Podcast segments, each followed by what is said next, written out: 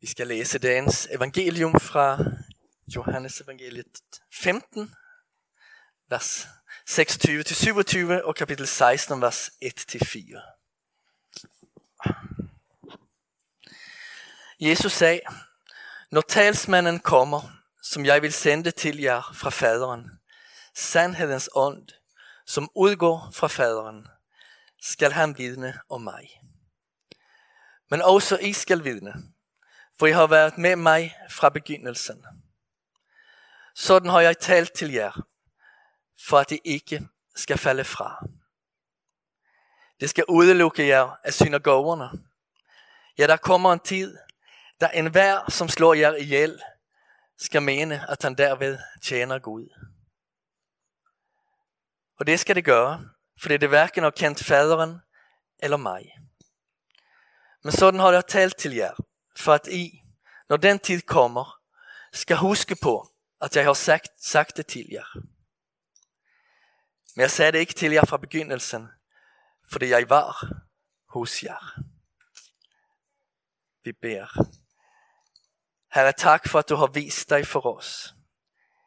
Vi beder dig om, at du sender talsmanden i vores hjerter denne formiddag og åbner din sandhed for os. Amen.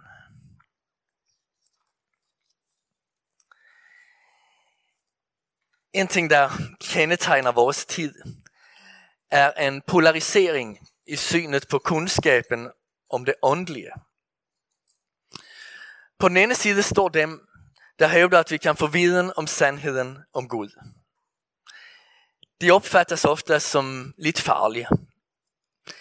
En del af dem er også virkelig farlige. Jesu beskrivelse her passer godt på det radikaliserede i vores tid. Der kommer en tid, der enhver, som slår jer ihjel, skal mene, at han derved tjener Gud. Og bevisningen om, at man kender sandheden om Gud og hans vilje, kan slå over i fanatisme og en parathed til at dræbe i Guds navn. På den anden side står dem, der mener, at alt tale om det åndelige er subjektivt. Hvis vi kalder den farlige form for sandhedstro, for ekstremisme, kalder vi denne fænomen for agnosticisme. Det er det korrekte formelle navn. Det agnostikeren hævder, er at vi kan undersøge og få kundskab om store dele af den fysiske verden. Men at den åndelige verden er udenfor, hvad vi kan få vide noget sikkert om. Der er en sandhed om tilværelsens åndelige eksistensform. Enten eksisterer der en Gud, eller gør det det ikke. Enten er Bibelens Gud den sande virkelighed, eller er det noget andet. Det er ikke sådan, at alt er relativt. Det er bare det, at vi ikke kan få nogen sand, objektiv viden om det. Det fysiske kan vi definere, men det metafysiske kan vi kun spekulere om. Frem til 90'erne dominerede ateismen, altså troen på at tilværelsen kan forklares helt materielt. Men i dag er alt gennemsyret af denne agnosticisme. Vi mærker det måske aller tydeligst i det for øvrigt ret interessante programmer om tro i Danmarks Radio. Al interesse er rettet imod individets livsvej, søgen, oplevelser og tanker. Tro handler om fornemmelser, anelser, tanker man gør sig i mødet med livet. Den går ud fra individet, ikke fra en virkelighed, som vi kan sige noget sikkert og fælles om. Thomas Winterberg, som er gift med en præst, fortæller i et interview om sit åbne forhold til kristendommen. Han er slet ikke afvisende på samme måde som ateisterne i det kollektiv, hvor han voksede op. Men der er alligevel et øjeblik i gudstjenesten, hvor han står af. Nemlig ved trosbekendelsen. At tage det skridt og bekende en åbenbaret virkelighed med Gud som en himmelsk far, er han ikke klar til endnu. I vil også kunne mærke agnosticismen, hvis I er med til en debat mellem en ateist og en kristen. Der er ikke ret mange, der holder på nogen af dem. De har ikke lyst til at være ateister og helt miste det åndelige mysterium i tilværelsen. Eller helt miste det uforklarlige, eller muligheden til en højere mening med livet. Men det har heller ikke lyst til at være dogmatiske kristne, der hævder bestemte åndelige sandheder. De er agnostikere. Så det er den tid, vi lever i. Og Jesus tar afstand fra fanatisme. Han dør for sandheden. Han dræber ikke for sandheden. Men Jesus tar også afstand fra agnosticismen. I skal vidne, siger han til sine disciple. Hvis jeg siger, at jeg skal vidne på torsdag, så forstår vi alle det sådan, at jeg skal i en rettergang og afgive et vidneudsagn. Som vidne er min opgave at så godt muligt fortælle, hvad jeg har set og oplevet. Hvordan en hændelse eller virkelighed faktisk så ud og udviklede sig. Disciplerne skulle ikke kun fortælle om sin livsvej og sine oplevelser. De skulle vidne om virkeligheden. Om hvem Jesus fra Nazareth var. Hvad han lærte. Og hvad var sket i hans liv.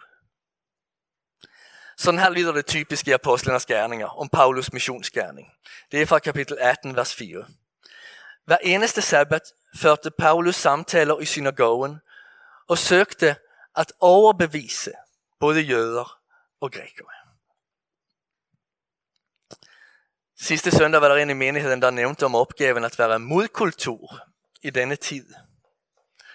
Og det håber jeg, at vi får mulighed for at samtale videre om ved, ved tilfælde.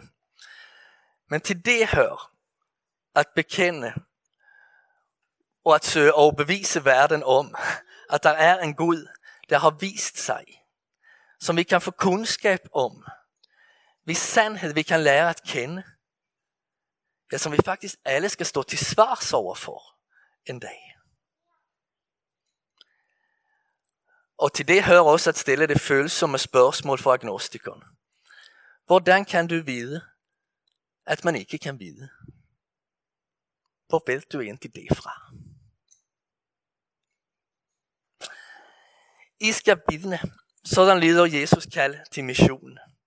Og jeg tror, at mange af os, til tider i hvert fald, synes, at mission er en håbløs opgave. Gå ud og gør jeres kollegaer, jeres naboer, forældrene i børnenes skole, akademikere, kunstnere, arbejdere, ja hele Bornholm og resten af verden til mine disciple. Befalingen lyder som en utopi. Og sådan var det nok også første gang, den blev udtalt. Kære disciple, kære arbejdere fra Galilea. Nu har jeg undervist jer i tre år. Nu skal I ud og forkynde for intellektuelle grækere, for stolte romere, for bibelkyndige jøder. Nu skal I overbevise verden om at jeg er dets frelser. I skal vidne om sandheden. Så hvordan lykkedes det? Hvad var forklaringen til at dette på papiret håbløse projekt gik så godt? Hvad er det, der gør, at vi kan tro på, at det kan lykkes igen? Det hovedsagelige svar lyder, at kombinationen mellem det levende ord og den levende ånd til syneladende er en match made in heaven. Så derfor skal vi sige noget om det. Ordet og ånden. A match made in heaven. Først noget om ordet. At ordet er levende betyder at det ikke bare handler om Kristus. Det bærer Kristus med sig. Når vi læser eller lytter til ordet, finder der et mødested mellem Kristus og os. Det betyder at ordet ikke bare fortæller os om åndeligt liv, det giver åndeligt liv. Loven dræber troen på vores egen retfærdighed. Den afslører vores åndelige død. Det vil sige, at vi ikke stoler på Gud. At vi ikke elsker ham over alt andet. Evangeliet rækker os den opstandende. Det bringer frelse og evigt liv. Ordet er levende. Det har virkekraft i sig. Så skal vi se noget længere om Helligånden, eller talsmanden, som vi hørte her, at han også kaldes. Og det oversættes bogstaveligt den tilkaldte. Talsmanden er den tilkaldte, den der kommer til os med hjælp. Talsmanden kommer for at udføre noget, som vi selv ikke klarer. Jesus taler i Johannes evangeliet 14 om sig selv som den første talsmand. Den første tilkaldte. Faderen så verdens nød og tilkaldte sønnen som dess redningsmand. Efter Jesu himmelsfart tilkalder faderen Helligånden og sender han som en anden talsmand, som en anden, der går ind i vores sted og gør, hvad vi ikke klarer. Og hvad er så det? Det er at åbenbare den treenige Gud for os, sådan at vi kan tro på ham. Det er at åbenbare den treenige Gud som en kilde til kraft og glæde i vores hjerter. Lad os tænke lidt over, hvad dette indebærer. Når vi takker Gud for hans nærvær, så siger vi ofte, Herre tak, at du er hos os ved Helligånden.